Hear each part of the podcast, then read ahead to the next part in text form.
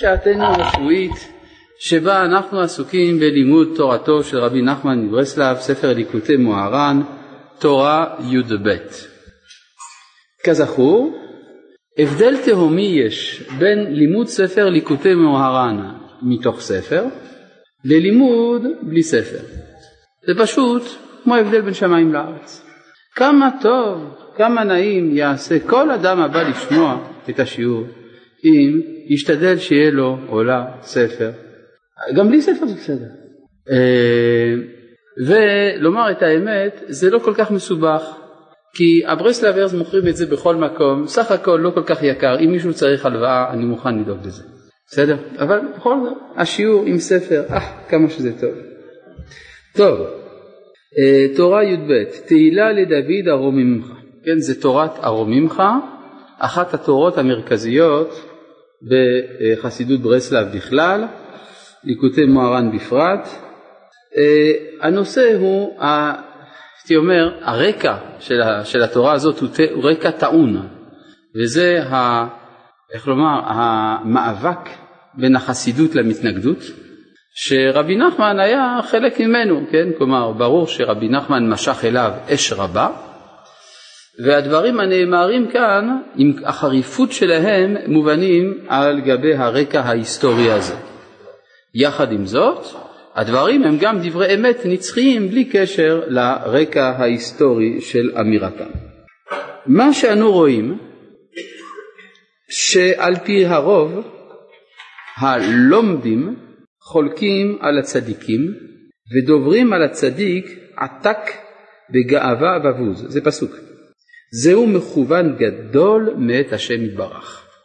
אנחנו רואים שיש בעולם, הצדיק הוא גם מן הסתם יודע ללמוד, וגם הלמדן הוא צריך להיות צדיק, אבל יש במציאות אה, מה שנקרא התמקדות.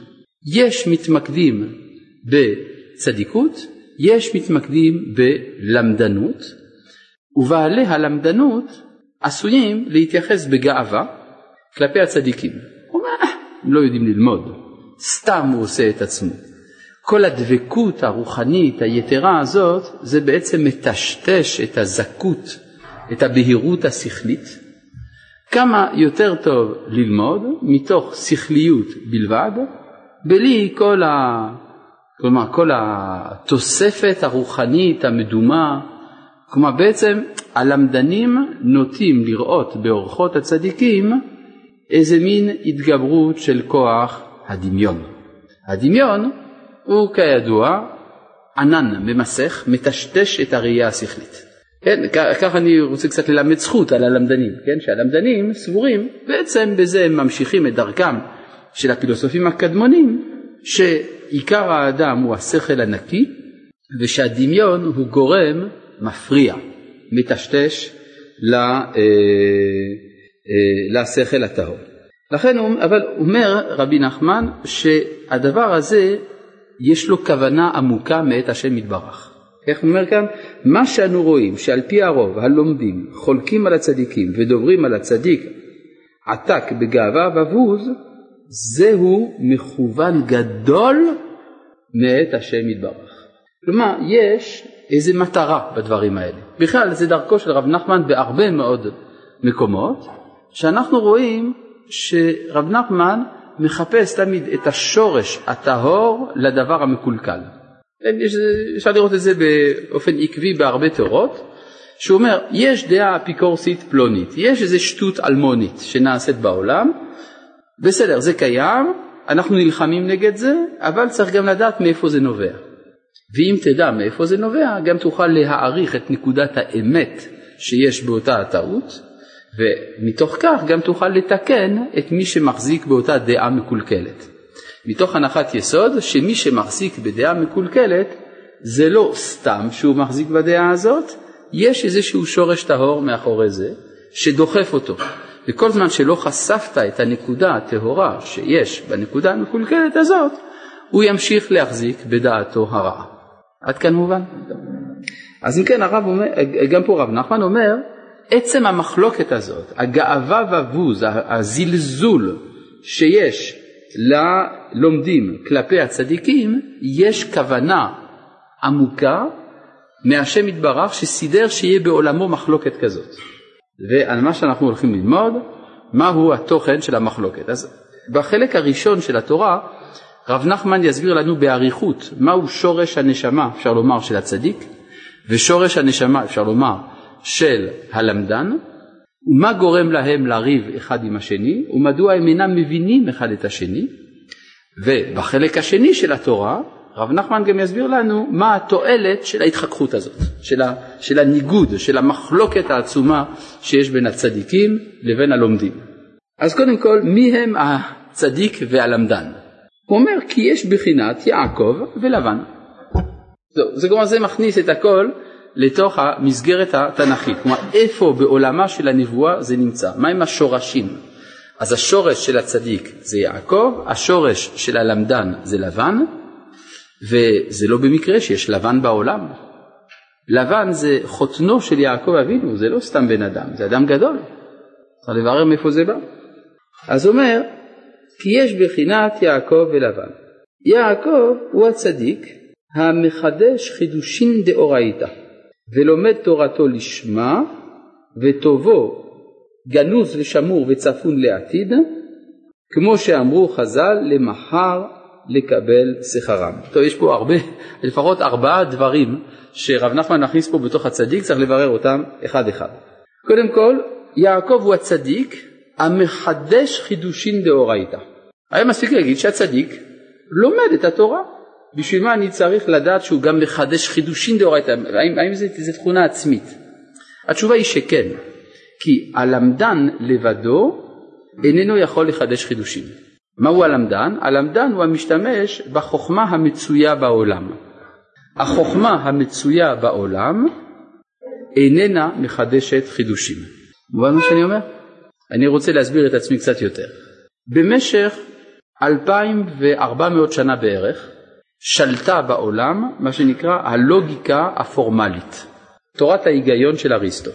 תורת ההיגיון של אריסטו, חוכמה גדולה מאוד, שמבארת לאדם איזה אמירות, איזה משפטים הם נכונים ואילו הם מוטעים. מאוד חשוב לדעת. קוראים לזה תורת ההיקש. יש היקשים, ויש היקשים מסופקים, ויש היקשים ודאיים, ויש היקשים מוטעים. ההיקש הוודאי נקרא אצל הפילוסופים בשם ההיקש המופתי. כלומר היקש שאין בו טעות בכלל. בערבית אומרים סילוגיסמוס, כן? כלומר זה צורת חשיבה מוחלטת, אפודיקטית קוראים לזה, אי אפשר לטעות. נו, ומה זה ההיקש המופתי שאי אפשר לטעות? הוא בנוי ממה שנקרא שתי הקדמות ותולדה. שתי הקדמות, האחת נקראת הקדמה גדולה והשנייה הקדמה קטנה. התולדה זה הפעולה הלוגית שיוצרת את ההיקש המופתי. אפשר להסביר? אני אסביר. ההקדמה הגדולה אומרת למשל, אה, כל אדם חי. זה נקרא ההקדמה הגדולה. כלומר זה נתון ראשון, כל אדם חי. יפה מאוד. עכשיו אני לומד הקדמה קטנה. סוקרטס הוא אדם. סוקרטס הוא אדם, זה נקרא ההקדמה הקטנה, כי זה נוגע לאדם פרטי. זה לא משהו כללי, כל אדם חי, אלא סוקרטס הפרטי הוא אדם. עכשיו אני עושה חיבור בין שניהם ויוצאת לי תולדה. סוקרטס חי. חידוש. קוראים לזה סילוגיסמוס, או היקש מופתי, ובזה לא תיתכן טעות. זה הפסגה של ההיגיון האריסטוטלי. עכשיו, מה נפלא פה ומה החיסרון פה? הנפלא זה שאין פה טעות. החיסרון זה שאין פה כל חידוש. כי בעצם אני כבר ידעתי מראש את המסקנה. ידעתי אותה באופן, הייתי אומר, מובלע, גנוז, אבל ידעתי. ידעתי מראש שסוקרטס חי, כי הרי סוקרטס הוא אדם וכל אדם חי. אם כן, רק הוצאתי מן הכוח אל הפועל את, הנצ... את, את המצוי כבר מראש, את הנתון. יוצא שבחוכמה המצויה בעולם, שמנוסחת על ידי כללי הלוגיקה, אין אפשרות לחדש חידושים. כלומר, זה לך זה נראה חידוש, אבל באמת אין פה חידוש. לעומת זה, המושג של חידושין דאורייתא זה יש מאין. כלומר האדם עוסק בתורה, ואם הוא עוסק בתורה לשמה, הוא באמת תוך כדי שהוא לומד מתחדשים לו דברים שהוא יודע בוודאות שלפני כן הוא לא ידע אותם. והוא גם יודע שהדברים שמתחדשים לא היו כלולים בדברים שהוא למד עד עכשיו, אלא זאת תוספת שבאה מנותן התורה אל הלומד. מובן מה שאני אומר? כלומר זה המושג של חידוש תורה. אתה יודע, הנה, זה הופיע מן העליונים, ועכשיו אתה יודע דבר חדש. זה נקרא חידושין דאורייתא. לכן יעקב נקרא הצדיק המחדש חידושין דאורייתא ולומד תורתו לשמה. כי אם הוא לומד תורה לא לשמה, אז זה תורה תועלתית, אז זה בשבילו. כן, בבקשה. כל לימוד תורה, כן, אם זה לשמה. אם זה לשמה, אז הוא מתחבר אל מי שנותן את התורה. כיוון שיש מי שנותן התורה, אז הוא מכוון לדעתו של הנותן, אז הוא מקבל כל הזמן חידושים. מה שאין כן, אם הוא לומד שלא לשמה, אז זה הפך את התורה לחוכמה, חוכמה עולמת. אז מה שנאמר כאן, אה, יעקב הוא הצדיק המחדש חידושים דאורייתא ולומד תורתו לשמה, וטובו גנוז ושמור וצפון לעתיד. מה זאת אומרת? הלומד תורה לשמה איננו מבקש תועלת מיידית, אלא הוא מחובר אל העתיד, לא מתוך ציפיית תועלת עתידית, כי אז זה שוב לא לשמה. כן, יש אדם שעובד קשה, מקיים הרבה מצוות, לומד הרבה תורה, כי הוא מצפה לקבל קורסה נאה בגן עדן. כן? זה עדיין לא נקרא לשמה. אלא מה שלשמה הכוונה שהוא מודרך על ידי העתיד. כלומר הוא, נגיד את זה בשפה שלנו, הוא אידיאליסט. וזה מה שאמרו, היום לעשותם, היום לעשותן ולא היום לקבל שכרן. היום לעשותן ולמחר לקבל שכרן. זה המבחן של הצדיק האמיתי. כן, כמו שאמרו חז"ל, למחר לקבל שכרן. ועל שם ששכרו לבסוף, על שם זה נקרא יעקב. לשון עקב וסוף, שכרו לבסוף. יש אה, אה, שתי צורות, שתי תפיסות של העולם. יש תפיסה שרואה את העולם סגור, ויש תפיסה שרואה את העולם פתוח. אלה שרוצים עולם סגור הם הנקראים בעלי השקפת עולם. דבר גדול, יש הרבה פילוסופים שרוצים לפתח מה שנקרא השקפת עולם. מה פירוש השקפת עולם? נוסחה שמסבירה את הכל. כן? הנה מצאתי, יש לי נוסחה מורכבת ופשוטה, על ידי הנוסחה הזאת הסברתי לך הכל.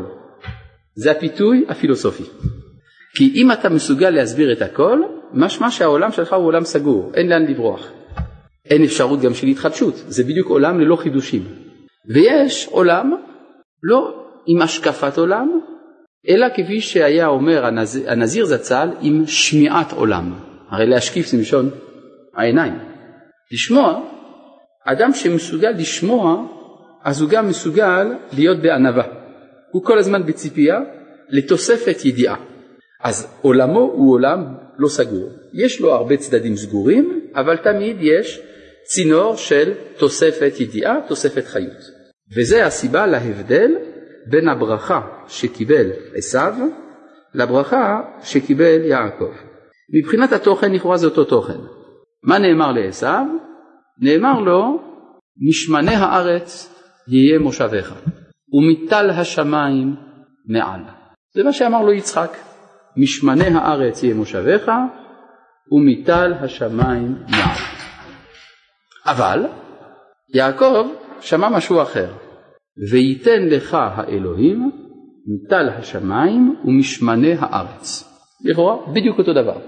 הסדר קצת שונה, זה נכון, שאצל יעקב השמימיות קודמת לארציות, ועוד שאצל עשיו הארציות קודמת לשמימיות, אבל בסופו של דבר זה מקבל שמיים וארץ וזה מקבל שמיים וארץ. אבל יש הבדל, אצל עשיו נותנים, נותנים לו את הכל בבת אחת.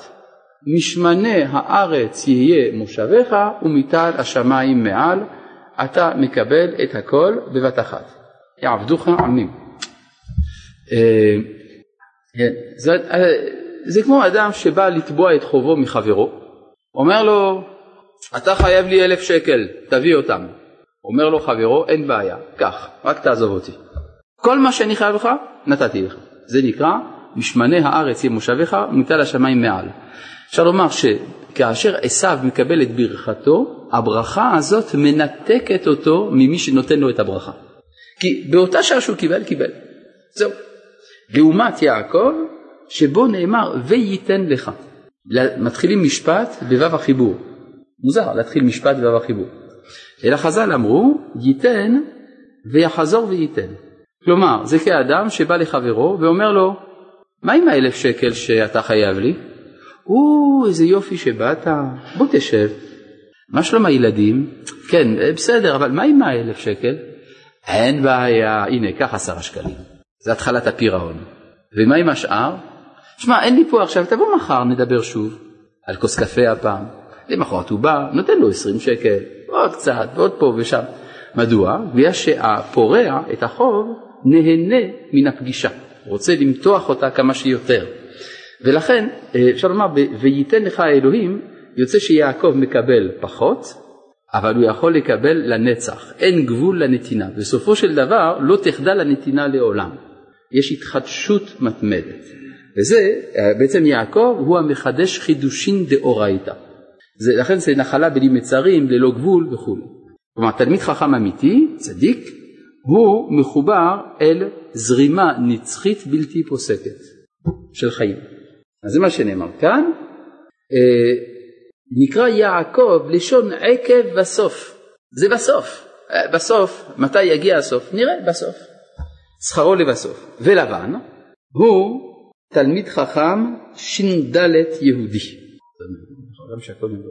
מה זה ש"ד? שד, כן? רק שלא אוהבים להגיד את המילה הזאת, אז אומרים ש"ד.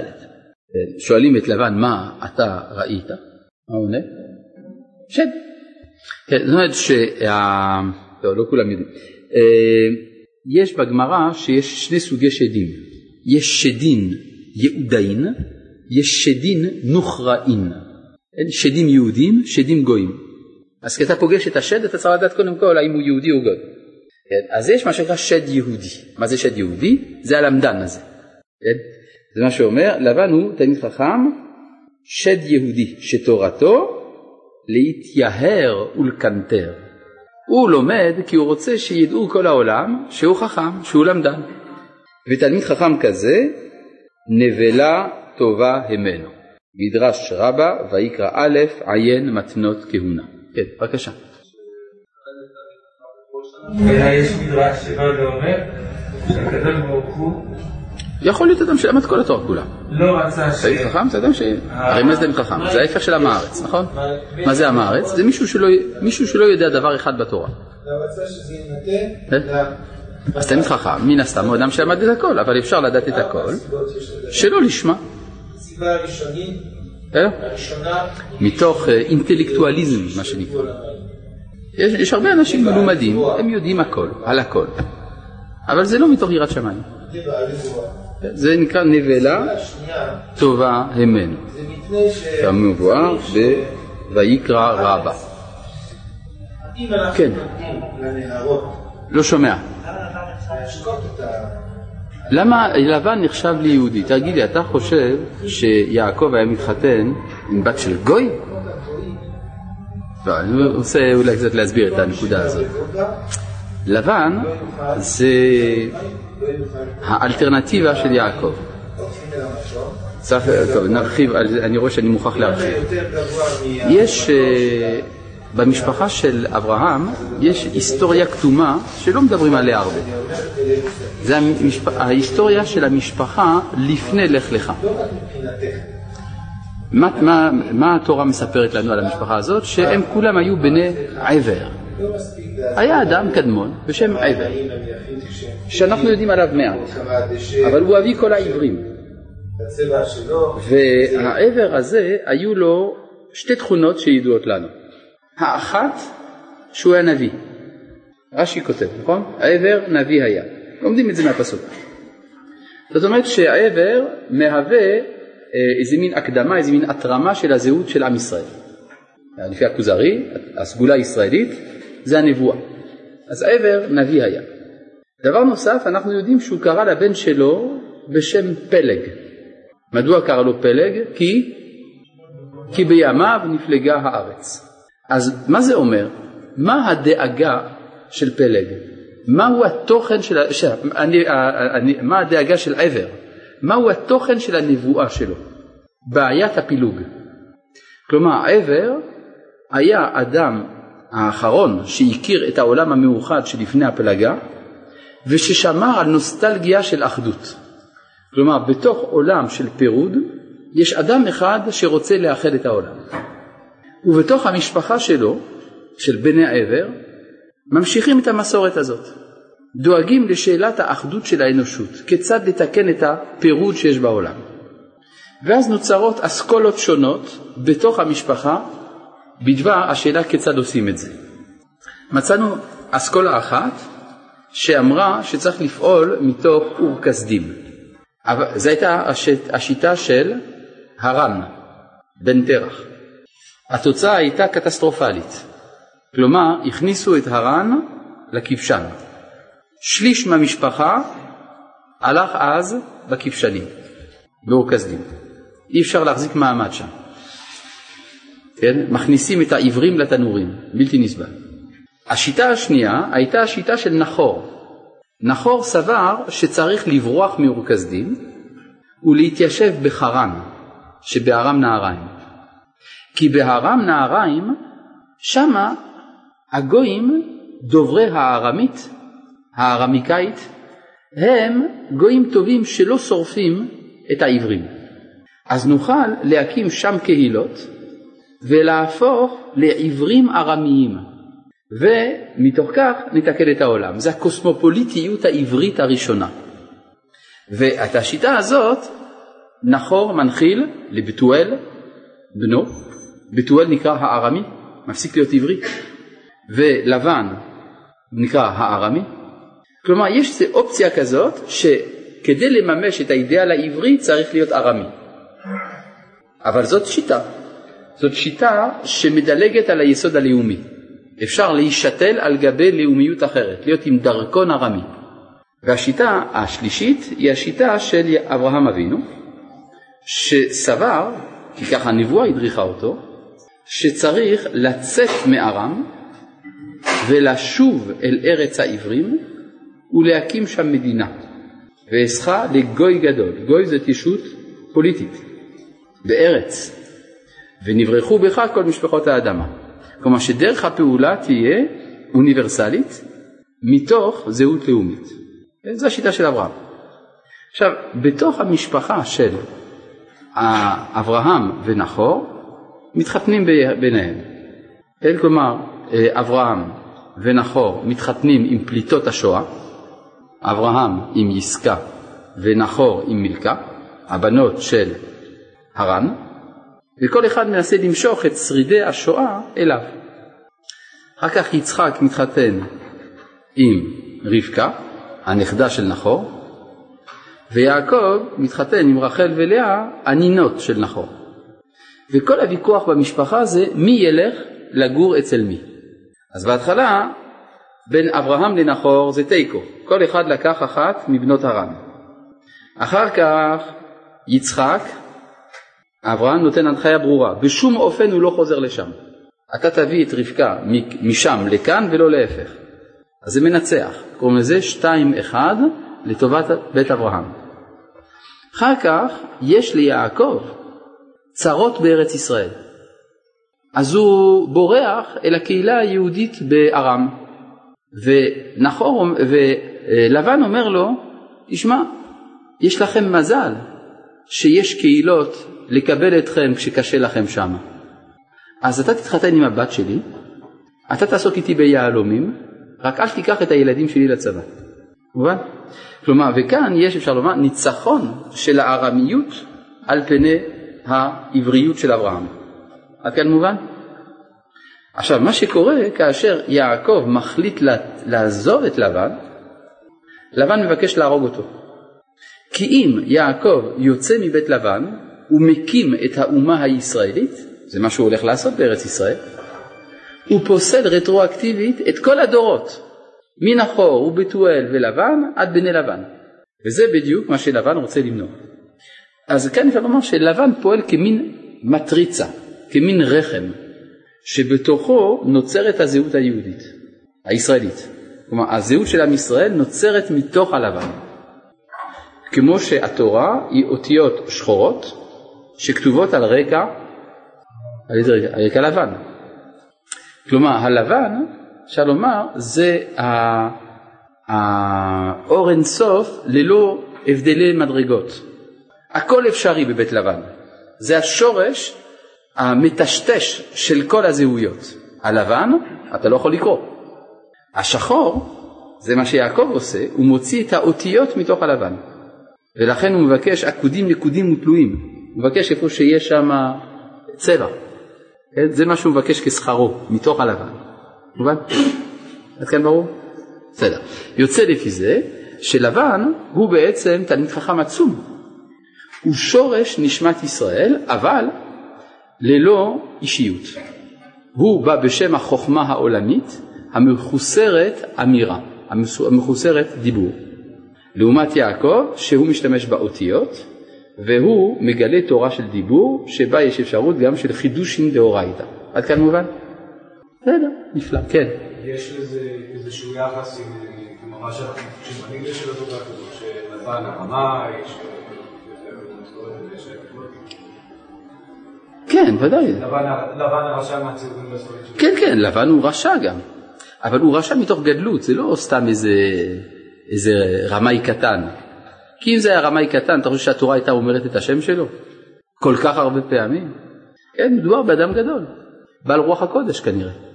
כן, באחת הגרסאות במסכת עבודה זרה אומרת שלבן היה מנביאי האומות, לא סתם בן אדם, כן. לא.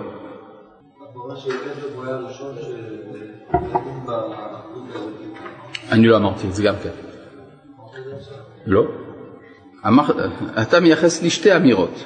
א', שאני אמרתי כביכול שעבר הוא סבא של אברהם, לא אמרתי את זה. כן, אתה שאלת האם עבר היה סבא של אברהם, והתשובה היא לא. והשאלה השנייה הייתה, האם אני אמרתי שעבר היה הראשון שגילה את האחדות האלוהית? לא, לא אמרתי דבר כזה. לא. רגע, אולי בכל זאת, למרות לא, שהבחור היקר פה לא שואל את השאלות, אני אטה אליו חסד. עבר היה הסבא של הסבא של אברהם, בסדר? רגע, רגע, קודם כל, אז הוא לא הסבא, הוא הסבא של הסבא. בסדר? זה תיקון לשאלה הראשונה? בסדר. הוא הראשון, עבר, שגילה את הדאגה לאחדות בעולם של פירוד. כלומר, לפני הפלגה, כל העולם היה מאוחד מלכתחילה. אבל עבר פועל בדור המעבר. הוא זוכר את העולם של האחדות, והוא מפתח כלפי אותו עולם של האחדות נוסטלגיה. הוא רוצה להשיב את, את האחדות אל העולם המפורד. זה לא קשור לאלוהים? זה ודאי שזה קשור לאלוהים. כן, אבל זה לא בגלל, אבל כל העולם גם כן ידע שיש אלוה אחד, זה לא הבעיה. אלא שהעולם בחר להיפרד מן האחדות האלוהית. הרי בגדל בבל המטרה הייתה ליצור אחדות אלטרנטיבית לבורא. וזאת המטרה שם. ובעקבות כך העולם נפרד, אני מקצר, כן, העולם נפרד, ואז היה צורך לבנות את האחדות הזאת מחדש. בסדר?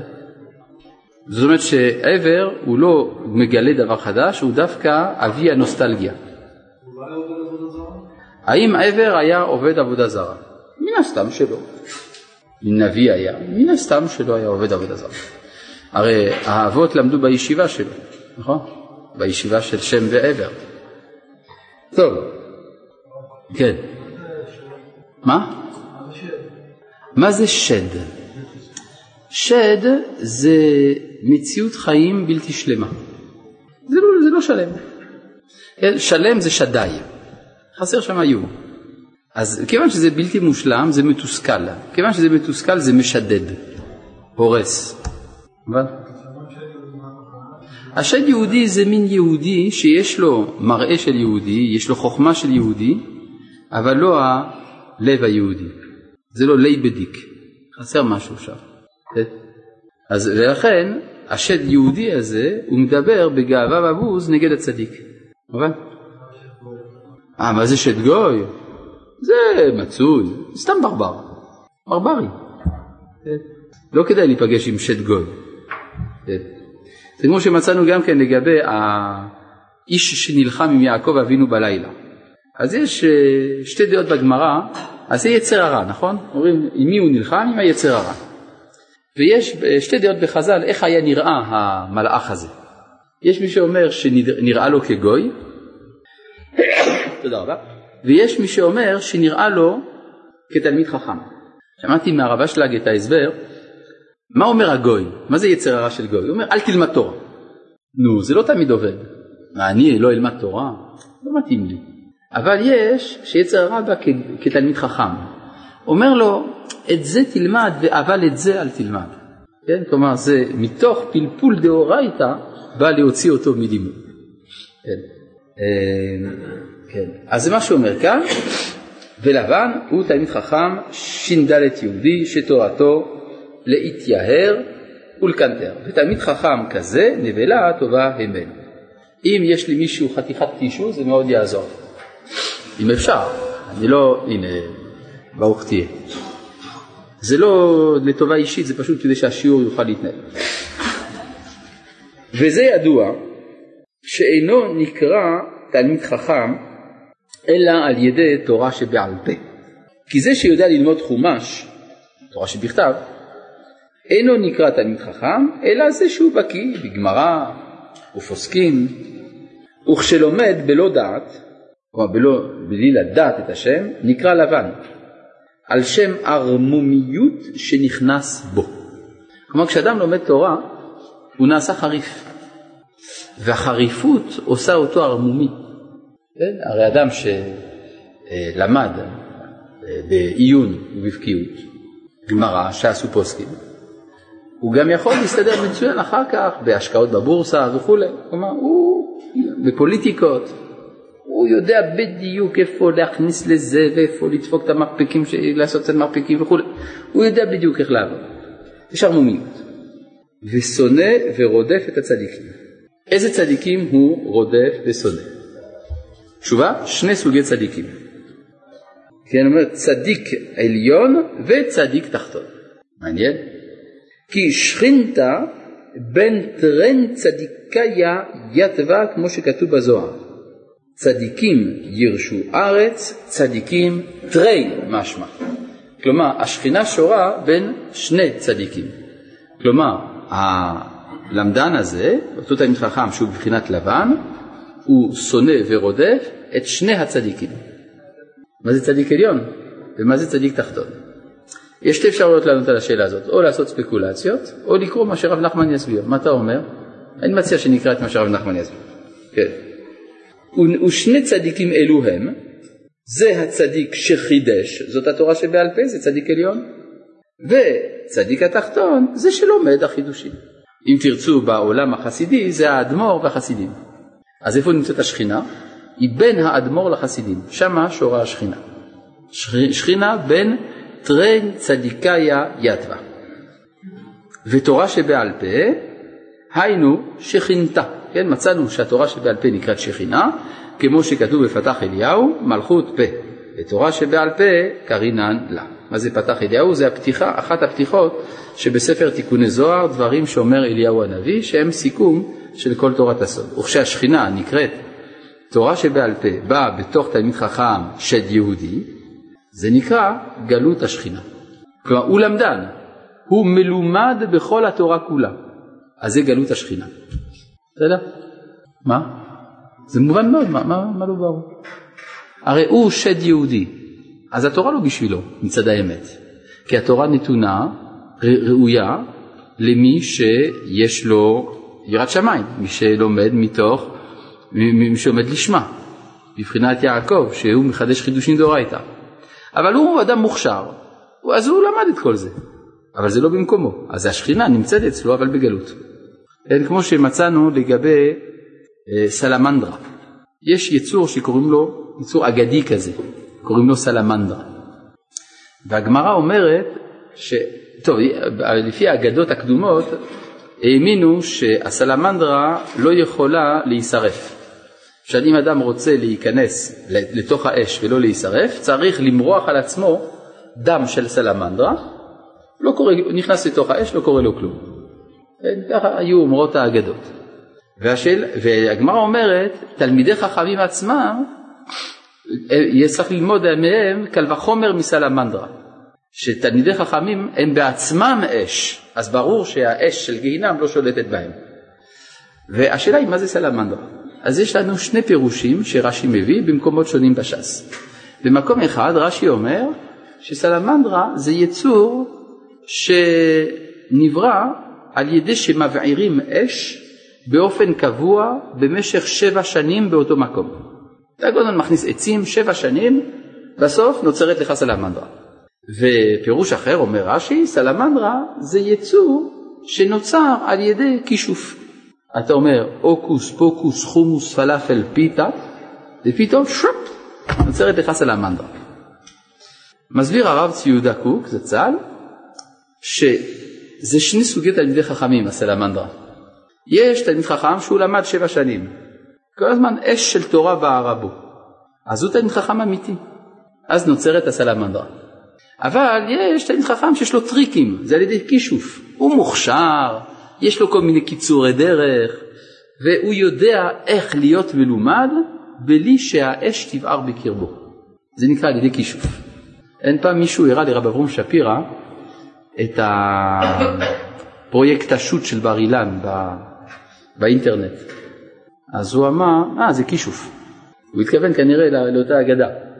אתה יכול להיות תלמיד חכם בלי להתאמץ הרבה. אתה יכול למצוא כל מקום ופה ושם. זה הכישוף. כן.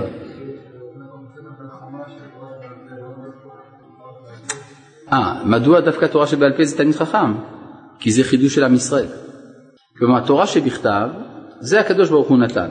אנחנו בעצם לא היינו שותפים ליצירה של התורה שבכתב, זה בא מלמעלה.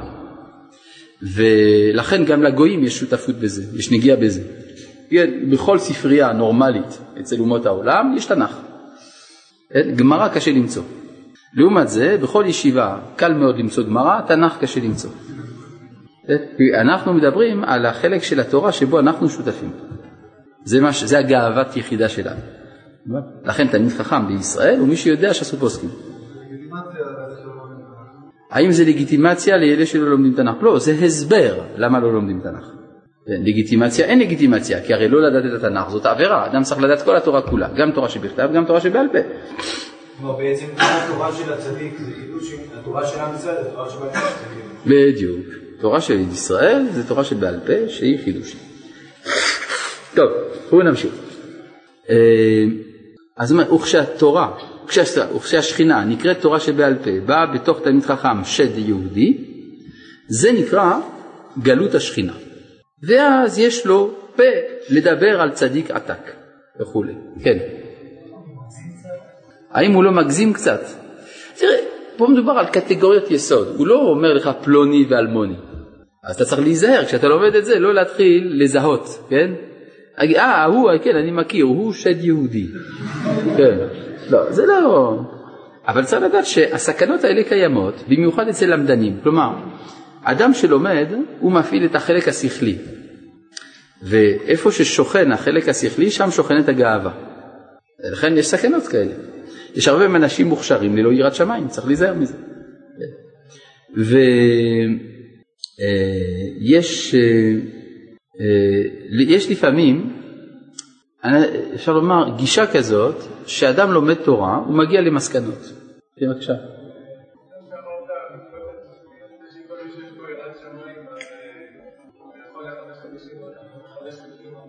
האם כל מי שיש לו יראת שמיים יכול לחדש חידושים בתורה? לא, לא, לא, לא, בדיוק באותה מידה יכול להיות כיוון הפוך.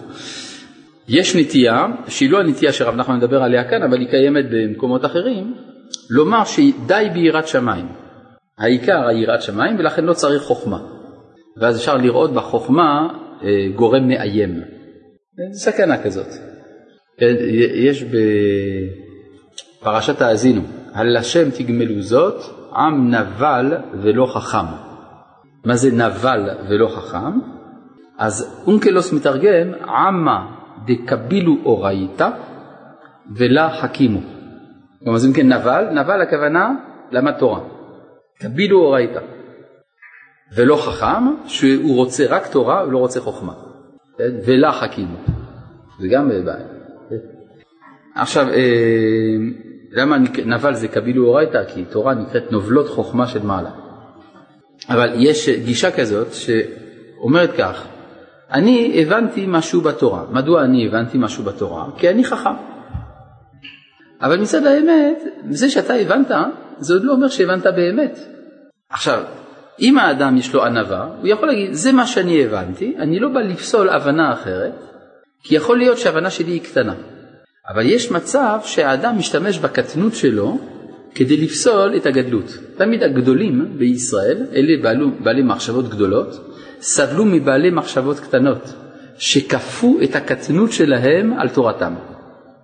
למשל, אתן לכם דוגמה פשוטה, הרמב"ם, אדם גדול ללא שום ספק, והוא כותב בספר אה, משנה תורה, בהלכות תשובה, שמי שאומר שיש לאלוה גוף, הרי זה מין, ואין לו חלק לעולם הבא. טוב, זה מאוד הרגיז כמה רבנים שאמרו דווקא שהם חושבים שיש לאלוהים גוף. ואחד מחכמי בבל, בזמנו של הרמב"ם, שלח לו מכתב ואמר לו, אני לא מבין מדוע אתה, כל כך ברור לך שלאלוהים אין גוף. אני דווקא מתלבט בשאלה הזאת, ודווקא אני נוטה יותר לטענות בעד זה שיש לאלוה גוף. הרמב"ם עונה לו, אתה מתעסק בסוגיה שאתה לא מבין בה שום דבר. פחות או יותר מה שהוא אומר לו. כלומר, מותר לך להגיד, אני לא מבין בסוגיות האלה, לא העמקתי, לא למדתי וכולי. אבל כשאתה בא ולוקח את הקטנות שלך ובשם המעמד שלך כתלמיד חכם, ראש ישיבה פלוני וכולי, בשם ראש ישיבת בבל זה היה, כן, אתה בא לכפות את זה על עולמם של החכמים, אז זה רדיפה של הצדיק בגאווה ובוס. יש גם דברים כאלה. טוב, אה, טוב, אמרו הדרשנים, עושה חדשות, בעל מלחמות. כלומר, כל מי שרוצה לעשות משהו חדש, רוצה לחדש חידושים דאורייתא, מזמין לו מלחמות. וכשהאדם, אני ממשיך כאן בליקוטי מוהר"ן, וכשהאדם לומד בקדושה ובטהרה איזה דין ופסק שחידש איזה תנא או צדיק אחר. כאן אנחנו עכשיו מתחילים להיכנס לעומק של לימוד מדרגת יעקב, כן? כלומר לרגע אחד אנחנו עוזבים את הלמדן ואנחנו חוזרים עכשיו אל הצדיק. איך הצדיק לומד? טוב, הצדיק לומד, מה הוא לומד? דברי תנא. כן? הוא לומד משנה, רבי עקיבא אומר, רבי יצחק אומר, כן? אז הוא לומד את דברי אותו התנא. מה קרה? יש פה בעיה? משהו לא ברור? מה? טוב. אז הוא, אה, וכשהאדם לומד בקדושה ובטהרה איזה דין ופסק שחידש איזה טענה או צדיק אחר, על ידי זה נעשה בחינת נשיקין. מה זה נשיקין? נשיקות.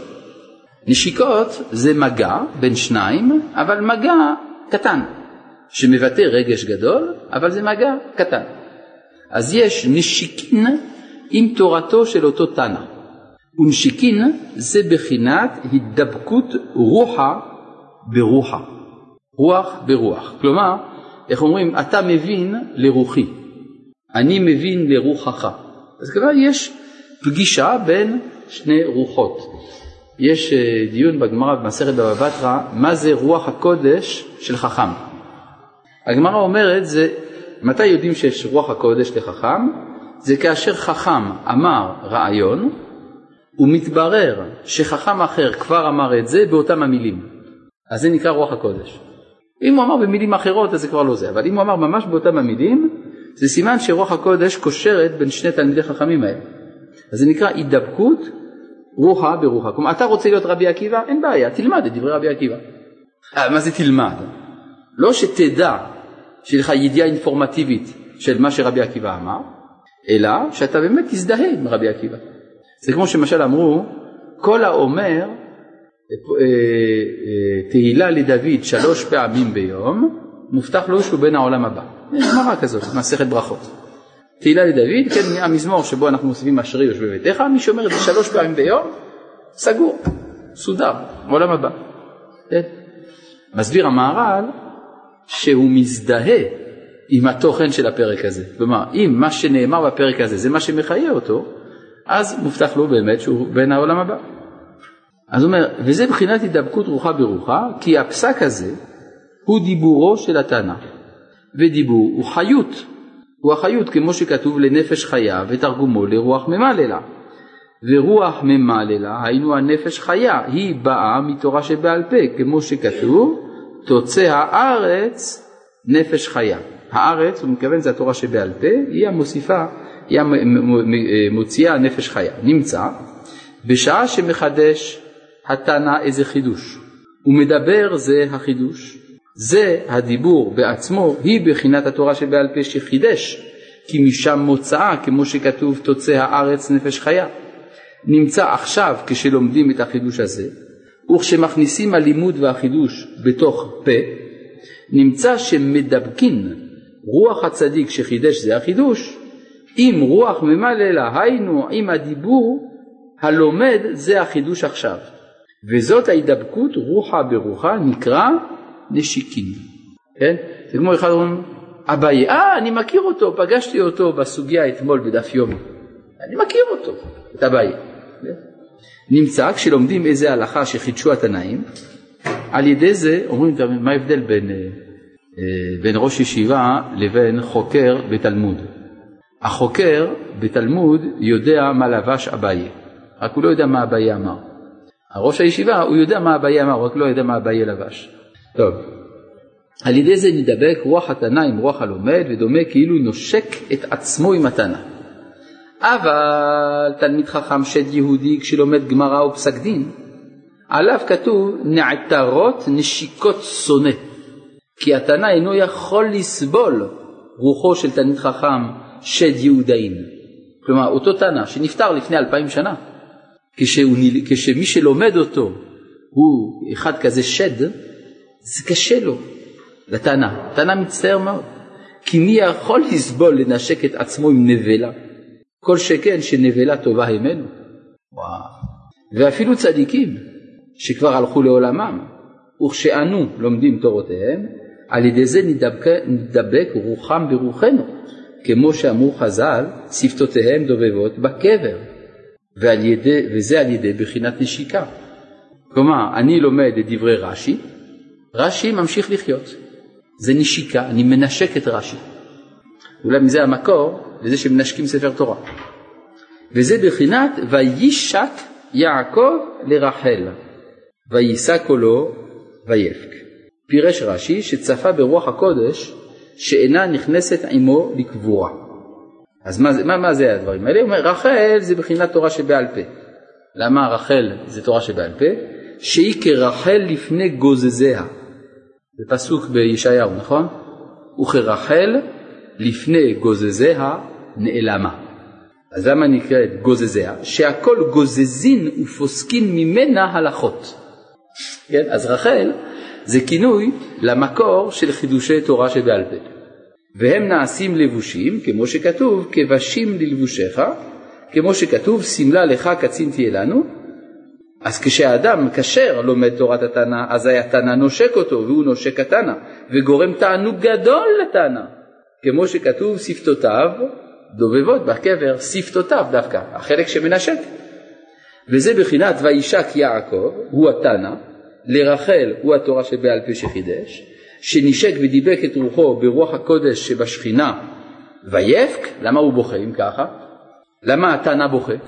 שצופה ברוח הקודש שלו שהוציא מפיו והכניס בתוך התורה שבעל פה וראה שבגלות הזה על פי הרוב הלומדים אינם הגונים כלומר הוא יודע שמי שמנשק אותו הם כאלה שלא ראויים לנשק אותו. נמצא שעל ידי לימודם שילמדו לא תיכנס רוח הקודש של רחל של תורה שבעל פה לקבורה. מה זאת אומרת היא לא תיכנס לקבורה? שאין שפתותיו דובבות בקבר על ידי לימודו של רשע ועל ידי זה ויפק על גלותו.